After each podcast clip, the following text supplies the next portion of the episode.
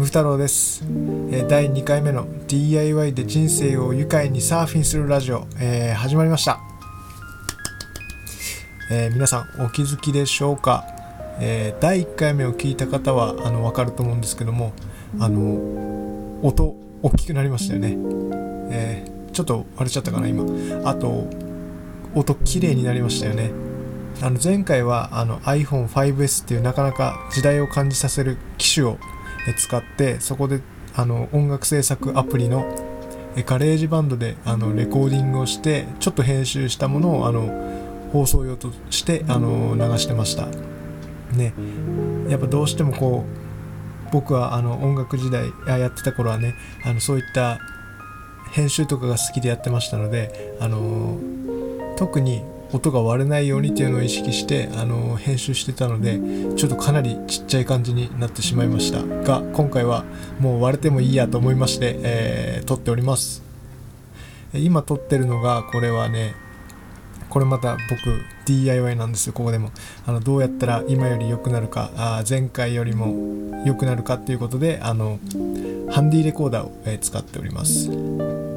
バンド時代に楽器をね、ライブとかをこれで録音してました。HD のカメラ付きでございますが、音声だけになっております。よろしくお願いいたしますね。これ右側、これ手で今シュクシュクやってるんですけど、こっち左ってこう左右にLR で収録のマイクがついてますので、こうやって僕が左で喋るとこんな感じになるんで、ちょっと面白いかなと思って使ってます。いろんなノイズとか、僕の今いるところすごく高速道路が近いので車の音とか聞こえると思うんですけども、そちらも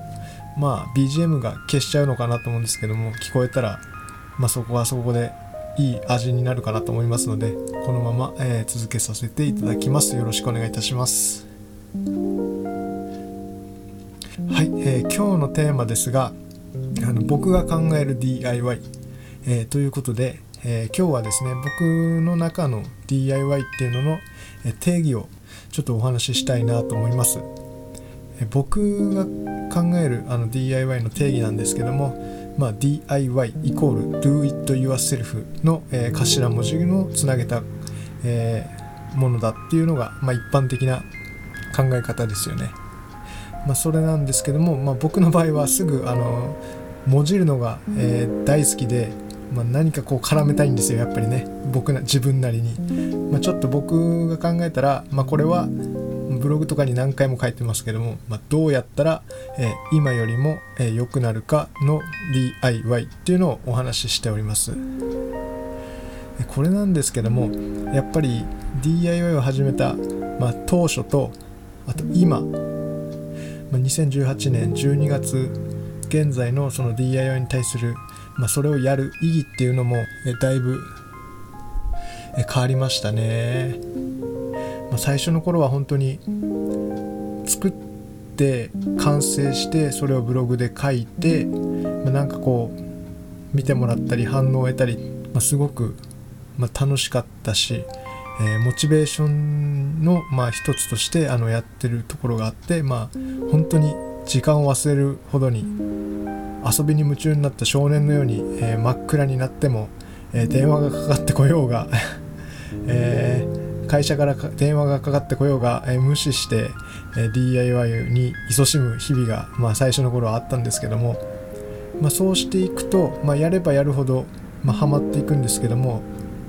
だんだんとね、どうしても作っても物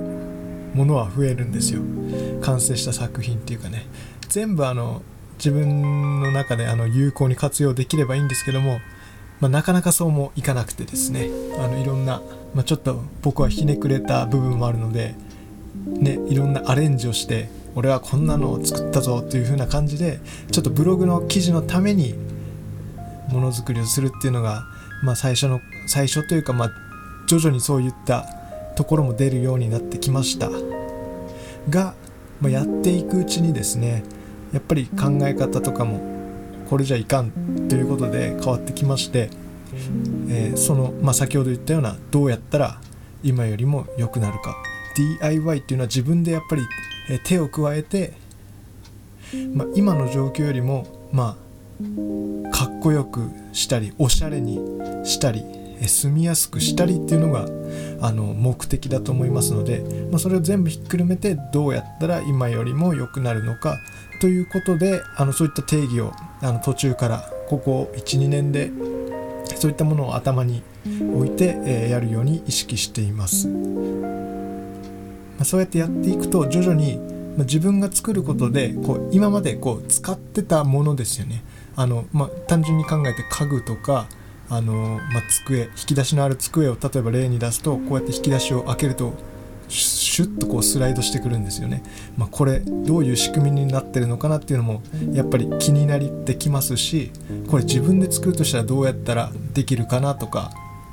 こういったレールを使って引き出しを開けるのか、それとも溝を掘ってその棚に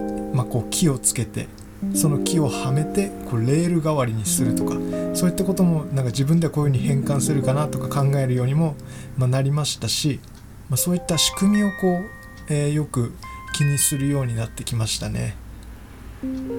そうすると物とかだけじゃなくてやっぱ考え方も変わってくるんですよね。やっぱりそうやって作っていく上でやっぱりでかい存在だったのがお連れ様なんですよね。僕が何か物を例えば作るじゃないですか。そうしてもう超、多分想像するとちょっと恥ずかしいぐらいなドヤ顔というかな感じで完成したものを持ってきて、これどうみたいな感じで見せるんですよ。そうして、ちょっと、最初は、チラッと見てでスッと寄ってきて例えば椅子とかだったら座ってみたりして、み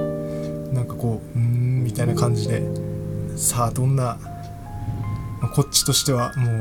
どんなもうこれすごいじゃんとか言ってくれるんじゃないかなと思って期待してねニッコニコして待ってるんですよ。したら言うんですよ。これさ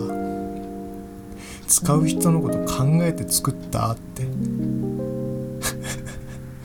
怖いですよね。でも確かに、そんでその続きがあって、これその作る人のこと考えて作ってないでしょ、これただ自分が作りたくて作ったんでしょって言われて、ここでハッとしたんですよ。あ、確かにと思って、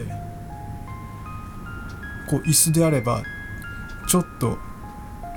座る座面が小さかったり、あとは机であればよく、天板が上にあって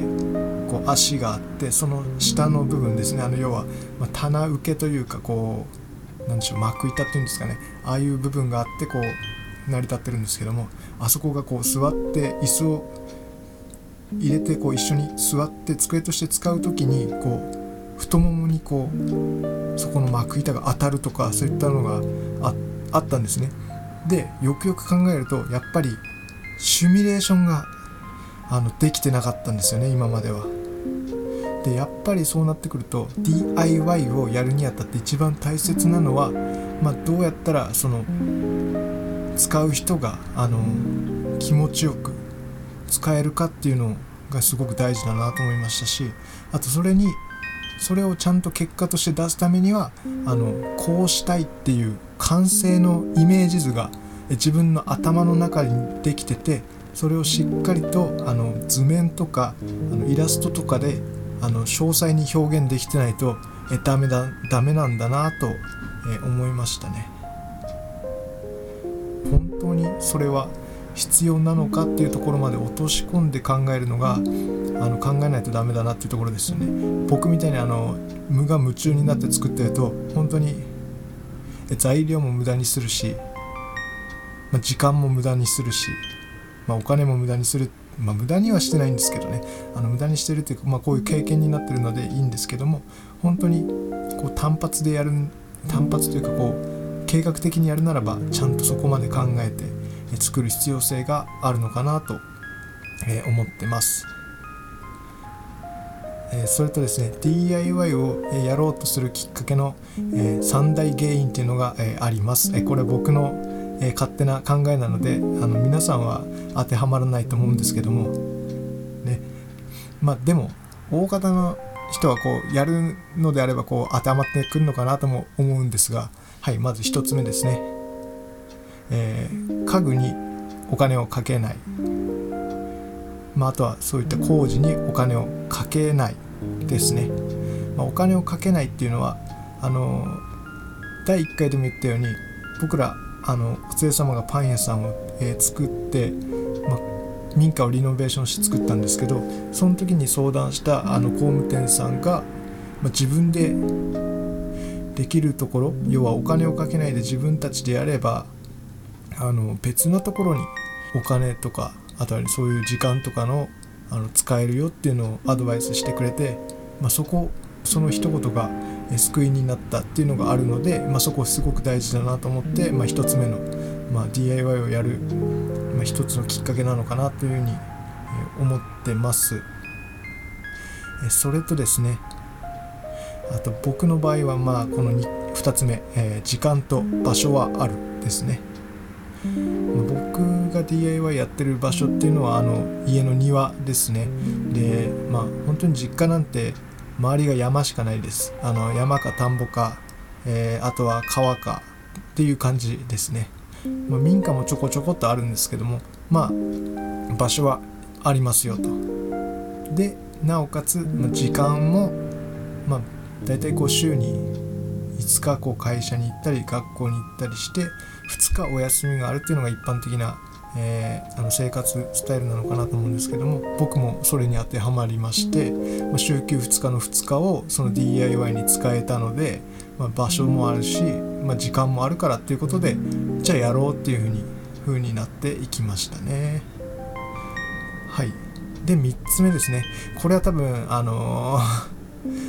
大原因の中でも変な部類に入るかもしれないんですが、俺ならできるっていういい勘違いを、するっていうところですよね。これぐらいなら僕でもできんじゃないみたいな、私でもこれならできるんじゃないとかいう風ななんでしょう、考え方、つまりそういうなんか自己肯定感ですね。これ僕すごい大事なキーワードだと思ってます。この自己肯定感というか自分ならできるよっていうような自意識過剰ともまた違うですね。自分のことはもう自分でできるからみたいな自信、まあ、それがあったので、まあ、DIY、まあ、この3つの今言ったお金をかけないと時間と場所はある、それと俺ならできるよっていうような3つの点が結びついて線になって DIY というような行動に移ったわけですね。まあ始めて間もなく今年が2018年の12月なのでもう4年ぐらい経ちますね。そういった中で今もですね常にどうやったら今より良くなるかっていうのを考えながらお金をかけずに、ちょっと今ですね僕いろんな仕事とかですねいろんなことを本当にいい役割を与えてもらえるようになりまして、ちょっと時間が作れなかったり、あと場所がちょっとね移動とかで取れないっていうのがあって、なかなか今ね作りたい家具とかちょっとお願いされてる家具を、まあ、本当に時間を割いて作ってるような状態なんで、ちょっとね2019年はこのどうやったら今よりも良くなるかっていうのを生活にも落とし込んで、今のこの状況をもうちょっと自分の、まあ、都合のいいというかなんていうんだ、融通を利かすような利くような生活スタイルにはどうしたらいいかっていうのをこの DIY のね今まで培ってきた考え方で変えていきたいと思ってますね。まあ、ということで第2回は、僕の考える DIY の定義でした。ご清聴ありがとうございました。ではチャバラ。